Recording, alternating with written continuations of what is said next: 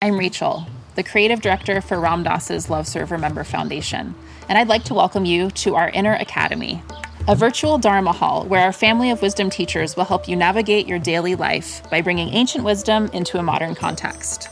With over 200 hours of audio and video teachings, meditations, and practices from teachers like Ram Dass, Krishna Das, Sharon Salzberg, Jack Kornfield, Roshi Joan Halifax, Joseph Goldstein, and many more the Inner Academy is your core resource for finding balance, presence, and navigating the ups and downs of your daily life. The Inner Academy has guidance for every step of your journey.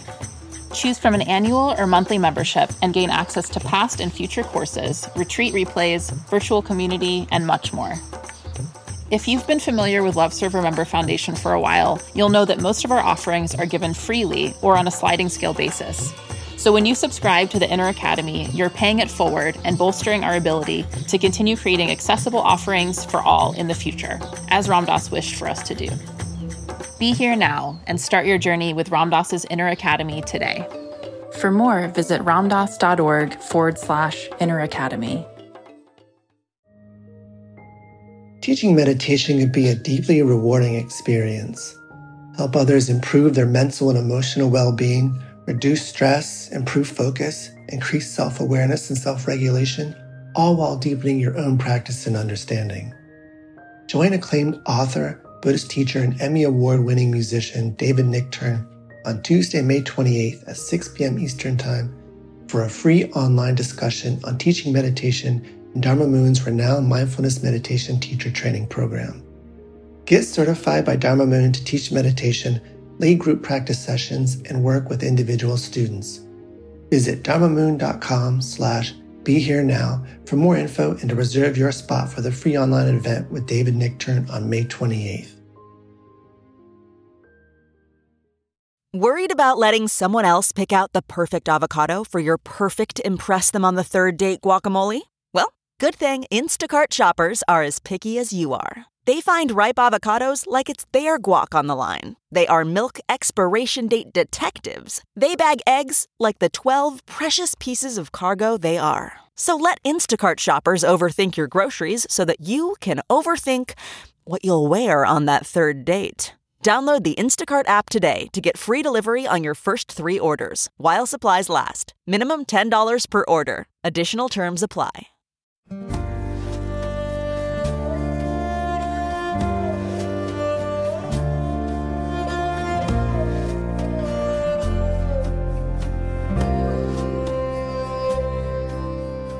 Welcome to the Krishna Das Pilgrim Heart Hour. This podcast is a manifestation of our interconnected lives, and we wish to keep it free at all costs, if you can say that. So, we are dependent on the generosity of you, our listeners. So, please go to mindpodnetwork.com slash KD and either use the donate button or just bookmark the Amazon portal. We receive a small percentage of however much you paid for whatever you bought. Nothing extra for you, but a tangible contribution, if small, for us.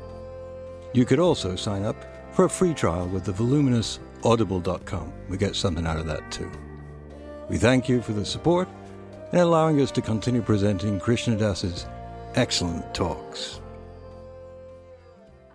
I have a question. Uh, why did you come back from India?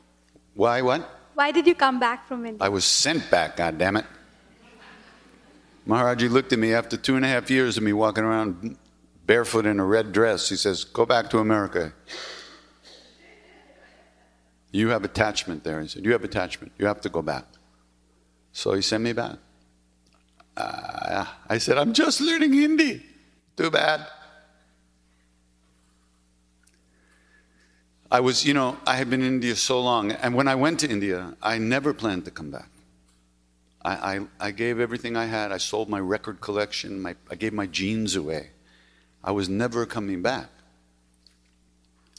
And, uh, but you can hide in India. You, you, you know, first of all, we got to India. The Indian people didn't know anything about us. All they saw were these people who left the country of everything to come to the country of almost nothing, you know? And yet we were like walking around like so happy. They could not believe it. They thought we were gods from, you know, descended from heaven, you know. And when the people talked to me, they didn't see the severely depressed, lapsed rock and roller. They just saw somebody, you know, a sadhu. They saw somebody who was there for God, you know. So they talked to that person. So that other guy had nobody to talk to, first of all. And it just kind of built up and built up, and all the stuff that didn't get worked on, and you know, it just kind of. I was so t- I was so filled and like this. I nothing was moving, you know. There was nothing moving through. I was just like, "Hello, how are you?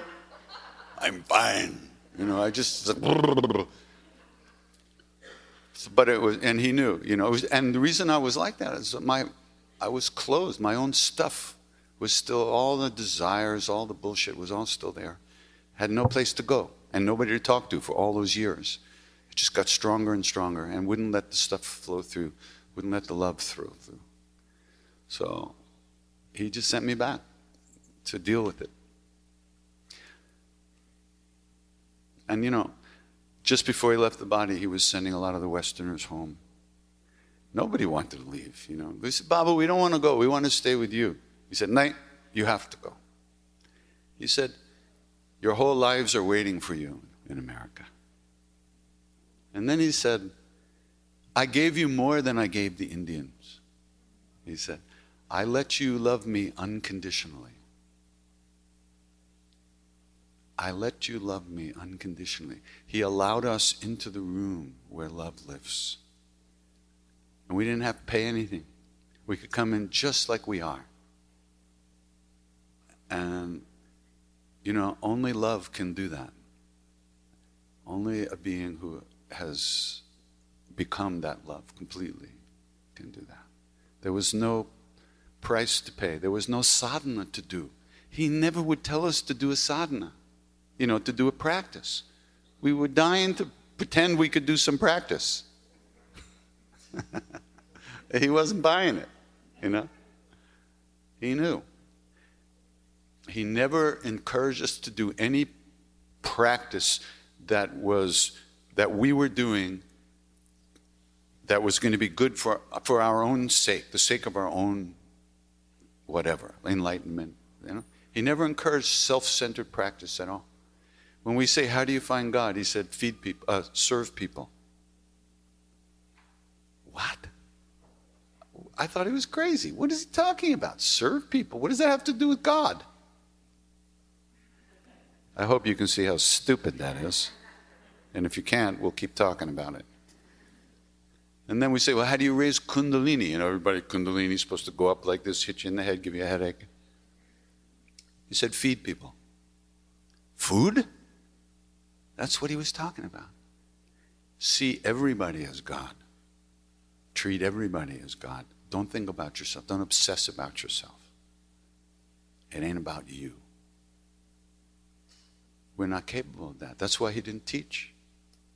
And that's why he didn't really give us practices. So, and like I've said many times, when, when this guy came and asked Maharaji how to meditate, Maharaji said, meditate like Christ. What? We're in, you know, we're Indian. I was wearing the holy clothes and the ashes, the whole thing. And he says, meditate like Christ. I didn't come here for that. So somebody said, well, how did he meditate? Because we thought, okay, now we got him. He must know, or he wouldn't say it. We'll ask him, he'll tell us, we'll do it, and then we'll be enlightened, right? So he said, uh, I said, well, how did, how did Jesus meditate? He lost himself in love.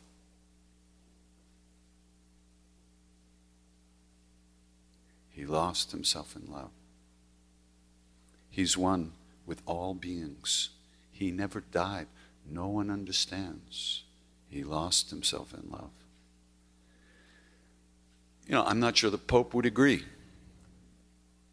I'm not sure that most Christians would agree. But that's what he said. He lost himself in love.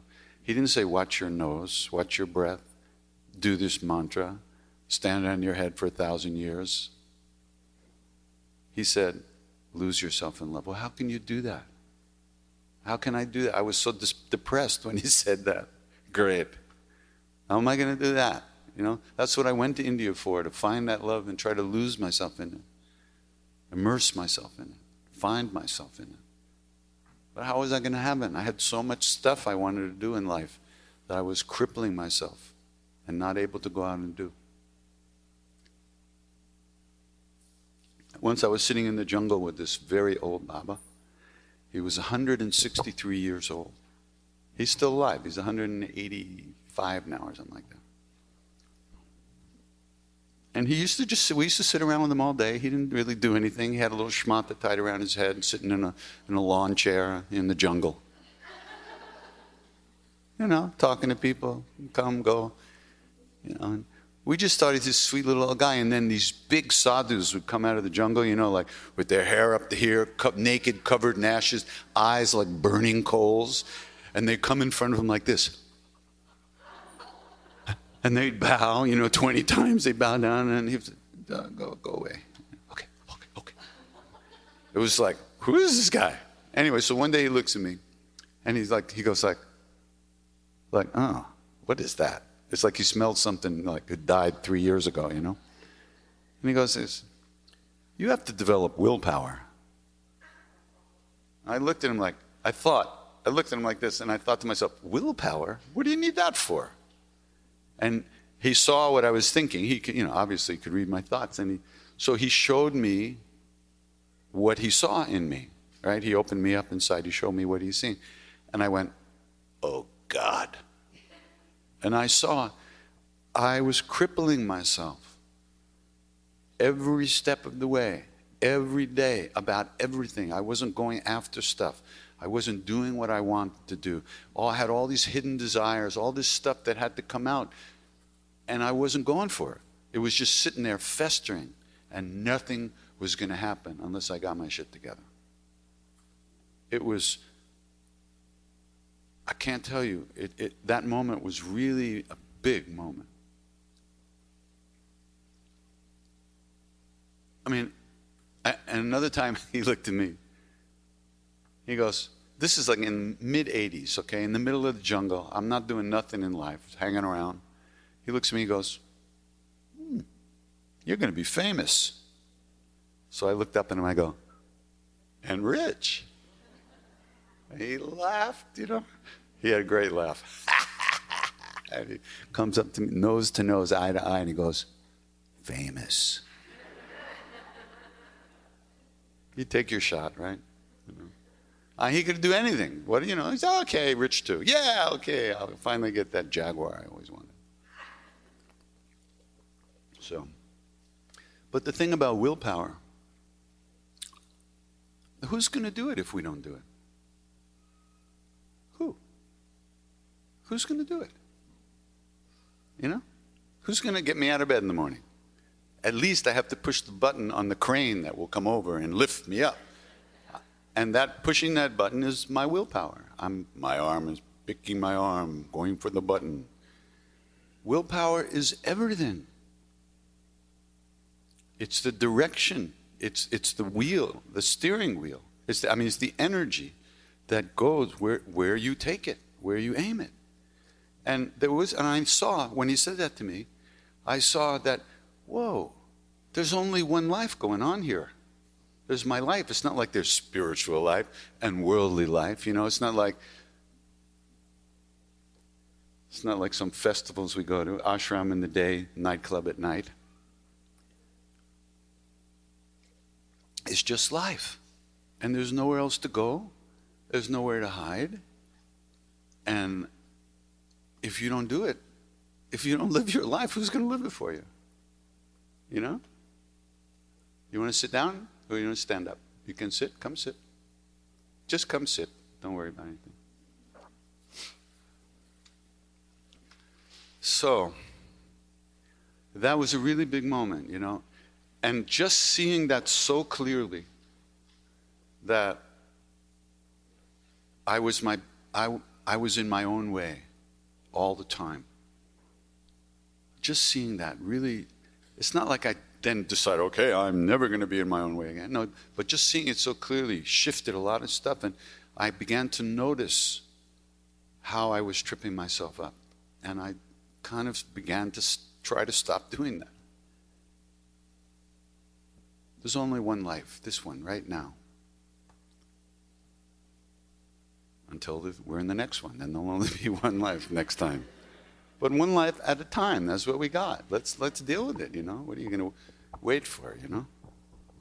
Everything we do, every thought, every emotion, every action is planting a seed. And seeds get planted and seeds grow. Uh, if we plant seeds and create an atmosphere of caring and compassion and uh, giving ourselves a break, those things will grow from that. If we plant seeds of selfishness and if we continue to be ruled by our fears and our, our shame and our s- self centeredness, then those seeds will continue to grow. So we have a choice. You know, the laws of karma is what frees us from the prison that we, we find ourselves in. You get to plant the kind of seeds you want to see grow if you pay attention. Otherwise, you, you're not planting nothing. You're planting seeds of non attention, and you'll get more of that. So the practice, once again, the practice is, is what we, we, we add that into our lives. And we spend a little bit of time at it every day. It has to be every day. Okay, every third Sunday of every fourth year on the leap year, you can take a day off. But it has to be every day. Because if it's not every day, then you only wind up doing when you want to. And when you need it, it's not going to be there. What we're doing is training ourselves. We can't learn anything, let's face it. But we can train ourselves to this letting go muscle. We can build up this letting go muscle so that when something heavy comes to in our lives, it may push us under for quite a while, but we will come back up sooner if we're used to this process of letting go. We're developing that process, which is it's breaking up the the clinging we have to every thought and identification we have with every thought. And underneath all of that is, is love, real love. The love that these great beings led us into the room. That kind of the love that's, you don't fall in love. And you don't fall out of love. Love is who we are. We might be able to share it if somebody's paying attention. Then there's a lot of possibilities. But you have to be there yourself. You have to recognize that, recognize that love within us, that presence. It's not emotion, it's not all weepy and like people who sit and cry, you know, fine. Sometimes I cry, fine. But it's the presence and the space that we enter into which opens up into this wonderful, vast presence. It's very intimate, but it's not necessarily personal. It's very unusual. You feel it, but you notice it has a different quality than the kind of clinging type of love we usually are used to. The love that comes with all the the, the uh, expectation and longing and fear and all the emotional stuff. This is this is the this is the space around us, like the air, like the space of this room. We're all sitting in it, but we're not always aware of it. But the space is always here. So as you as the mind quiets down and the heart kind of relaxes and we get used to just not being caught by every wave of thought and emotion all day long, all life long, we begin to become aware of that presence, that love that lives within us. Which ultimately is Ram, is Krishna, is Kali, is Shiva. That's who they are. At the very least. The Atman, the soul, so to speak, is not different than the Paramatman, the supreme soul, of which it's a, it's a reflection. Like there's the moon, the light of the moon. It's reflected in many different pools or little ponds. It's the same light, but it's one little reflection of that light. Not a different thing. Same thing. Just a smaller little vehicle of it, a reflection. He was born that way, or he also had a guru, or what is the story from him? The answer is yes. I don't know. I don't know. I mean, we know very little about his life. He was uh, the oldest child, and then uh, his mother died when he was young, like eight or nine or something like that. And his father remarried, and his stepmother uh, didn't like him because he was the oldest child and she wanted her son to inherit whatever. So she didn't feed him well and didn't take care of him. So he left home at a very early age and he went off into the jungle. And nobody knew where he was for many years until one day somebody, a, a, vill- a villager from his village, was traveling somewhere and saw him sitting uh, by the, a river somewhere and went back and told his father. And his father came and brought him home. Uh, before he had left, maybe he was about 10 or 12 when he left home. But before he left, he had been betrothed to a young girl in the village, you know, engaged. Uh, but when he left home, she became, you know, in India, she's essentially called a widow at that point because no one would marry her. So uh, when he came back home, he, his, he, he started to live at home and he married this woman. Now they were much older, obviously, and they had family, and he just stayed home for many years. And he would sit inside the house a lot, and people would come and knock on the door and come to talk to him. Wandering people, monks, sadhus, all kinds of people would come. And this happened all the time. But because of Maharaj's powers, you might say, nobody kind of wondered about it. Well, how did they know he was here? And what were they talking about? It was very strange. He just kept like a, you know, like a fog around it. So nobody really realized, nobody realized how how unusual it was, what was going on. And then uh, at some point later on, he left home again and entered, went into a cave for many years, uh, twice, once for five years and once for three years. And then after he came out of the cave, he basically uh, would go back home to check in, but he was mostly traveling all the time, wandering around. Yeah, but there is no uh, information that any guru or somebody who was really giving him sadhana or anything. Yeah, he definitely had a guru. Everybody has a guru. You can't do anything without a guru. Whether your guru's in a body or not, that has nothing to do with it. It's, not, it's irrelevant. You may want that. You may think you have to have that, but it's irrelevant whether the guru is, whether you, number one, know who your guru is, meet your guru, or don't meet your guru. It's irre- irrelevant. Every being in the universe has a guru. We're connected to lineages that go back into the past. And whether we know it or not, those lineages are working on us. And when it would be the best thing for us, all of a sudden we know who our guru is, or we have an experience that tells us something. But the ego just wants to grab onto that whole process and has nothing to do with, with what we think we want or what our ego wants or anything like that. So, um, these great beings, they, okay, you know, in some way, if we would think about spiritual life, we would think, okay, we're working ourselves higher up on this ladder into realization, which is at the top of the ladder, right? Or it's just after you jump off the ladder or something like that. We have a, it's kind of like we're working our ways up. For these great beings, it's exactly the opposite.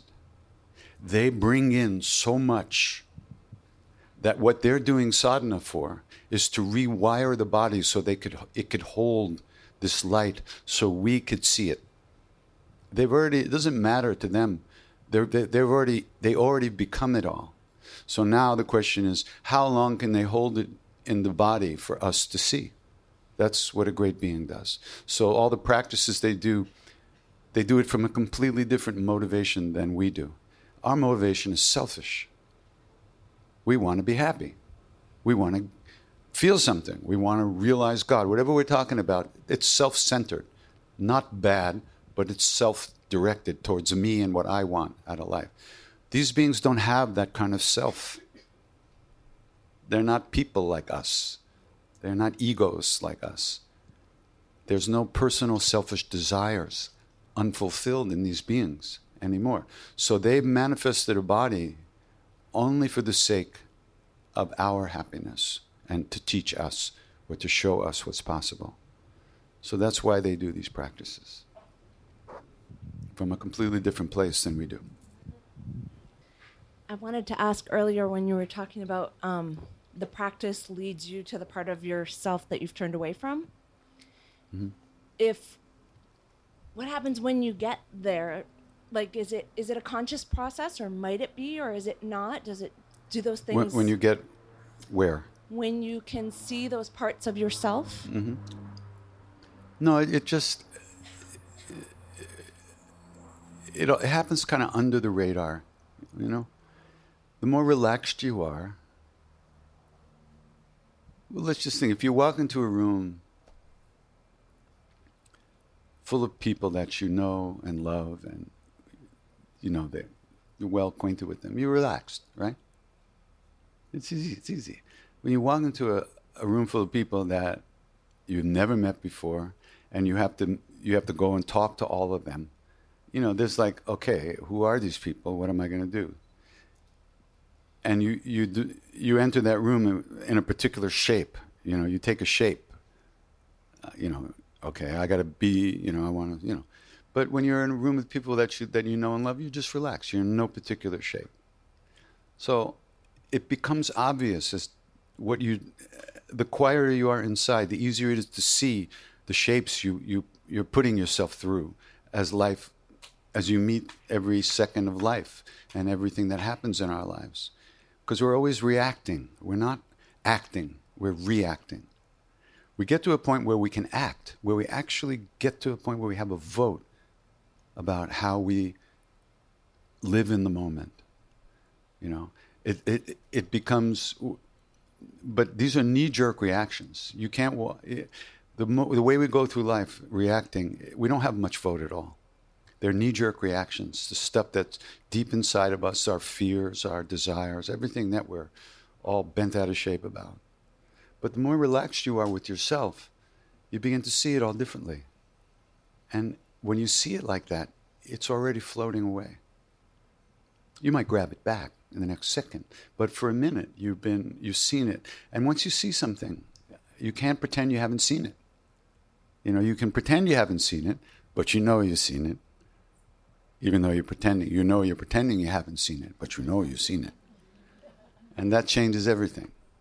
Maybe not immediately, but once the tree's been cut, it'll fall sooner or later. So it may not fall at that moment, but you know the tree's been cut, or you don't even know, you just seen it. Seeing is different than knowing. They're two different things. Knowing is a cognitive process.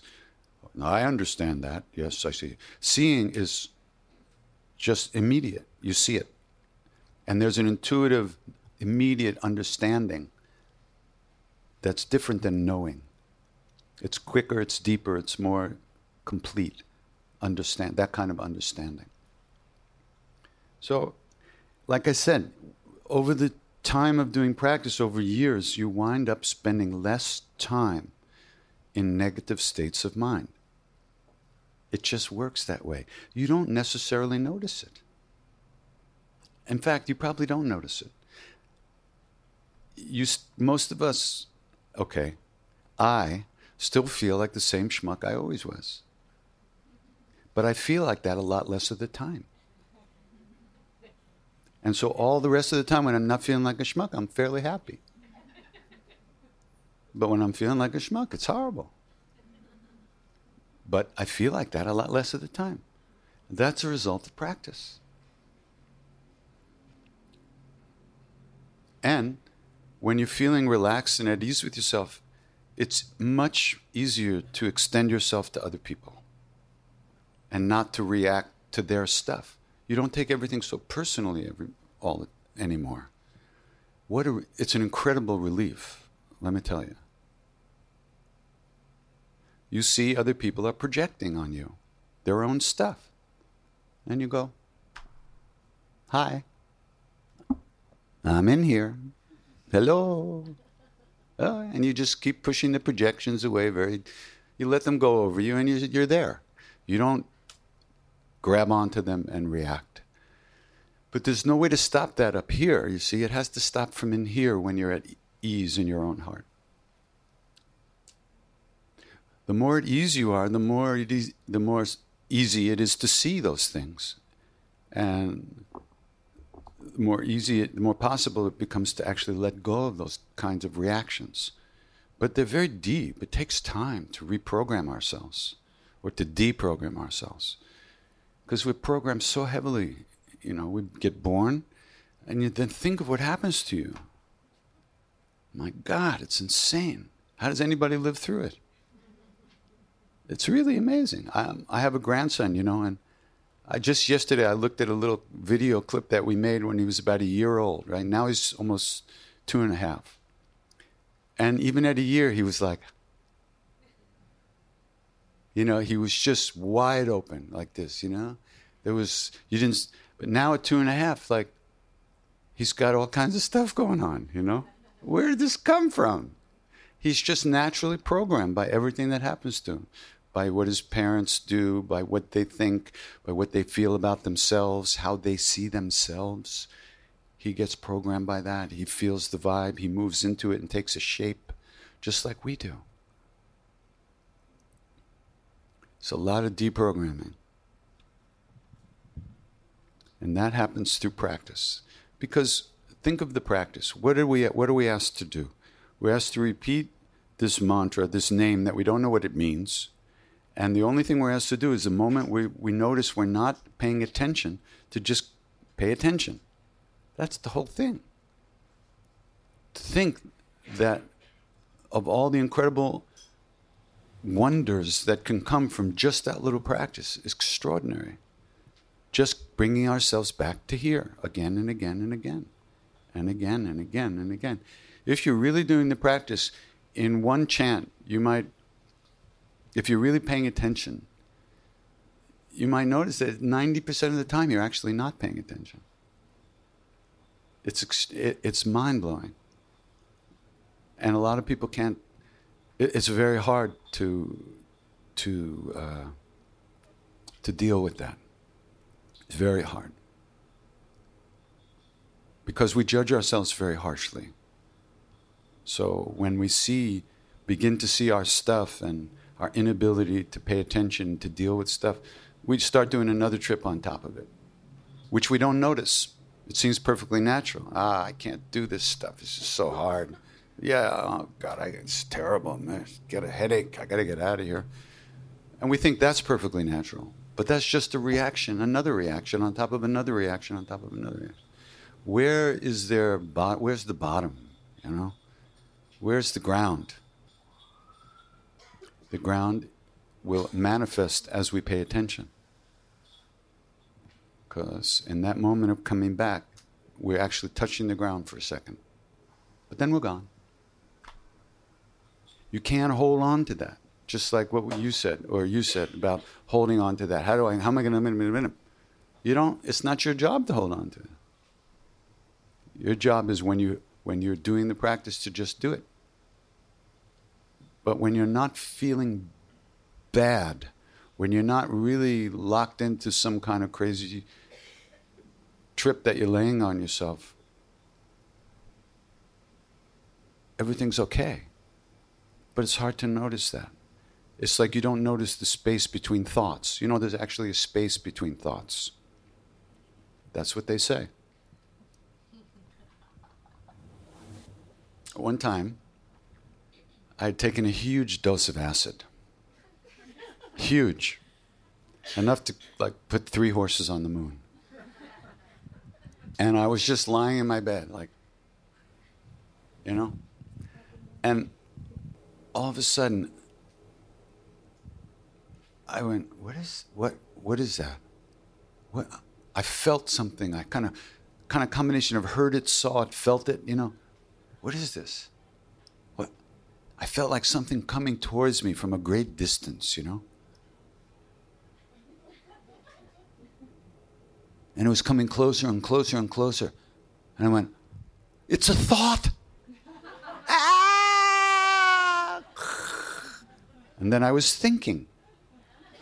It was an insane experience. I was actually thinking. I couldn't believe it. And then it started to leave. And I was going like, no, no, don't leave, don't leave, don't leave. Ah. And I was just being again. And then after a while, I saw another one. Oh no, no. Ah, and it came over me, and I was thinking. And then it left, and they started to come faster and faster. And then finally, I was back, thinking all the time. This is what we consider life thinking. We're always in our thoughts, 24 7, all the day, everything. Thinking, reacting, emotion, feeling, blah, blah, blah, blah, blah. All the time. We don't have, there's no space in there at all. But there is space. And every time we simply come back, like when we do a practice, when we just come back to the chant, that moment is a huge moment. Not huge because you can hang on to it and go, wow, I just came back. Because that's just another thought. And you let go of it as soon as you notice it and come back. You can always let go. And you develop the ability to let go no matter what's got you. This is a really essential ability to develop letting go. Letting go. Because we're always thinking. Always thinking. You're thinking about this right now. Maybe. Whatever it is, you're thinking about something. Maybe it's like, when is this over? I got to get in the ocean. That's just the thought. Thank you for listening to the Krishna Das Pilgrim Heart Hour. We really appreciate your support and hope you'll continue that support by going to mindpodnetwork.com slash KD and clicking on the donate button or using our amazon.com portal for all of your purchases. Thank you. Namaste.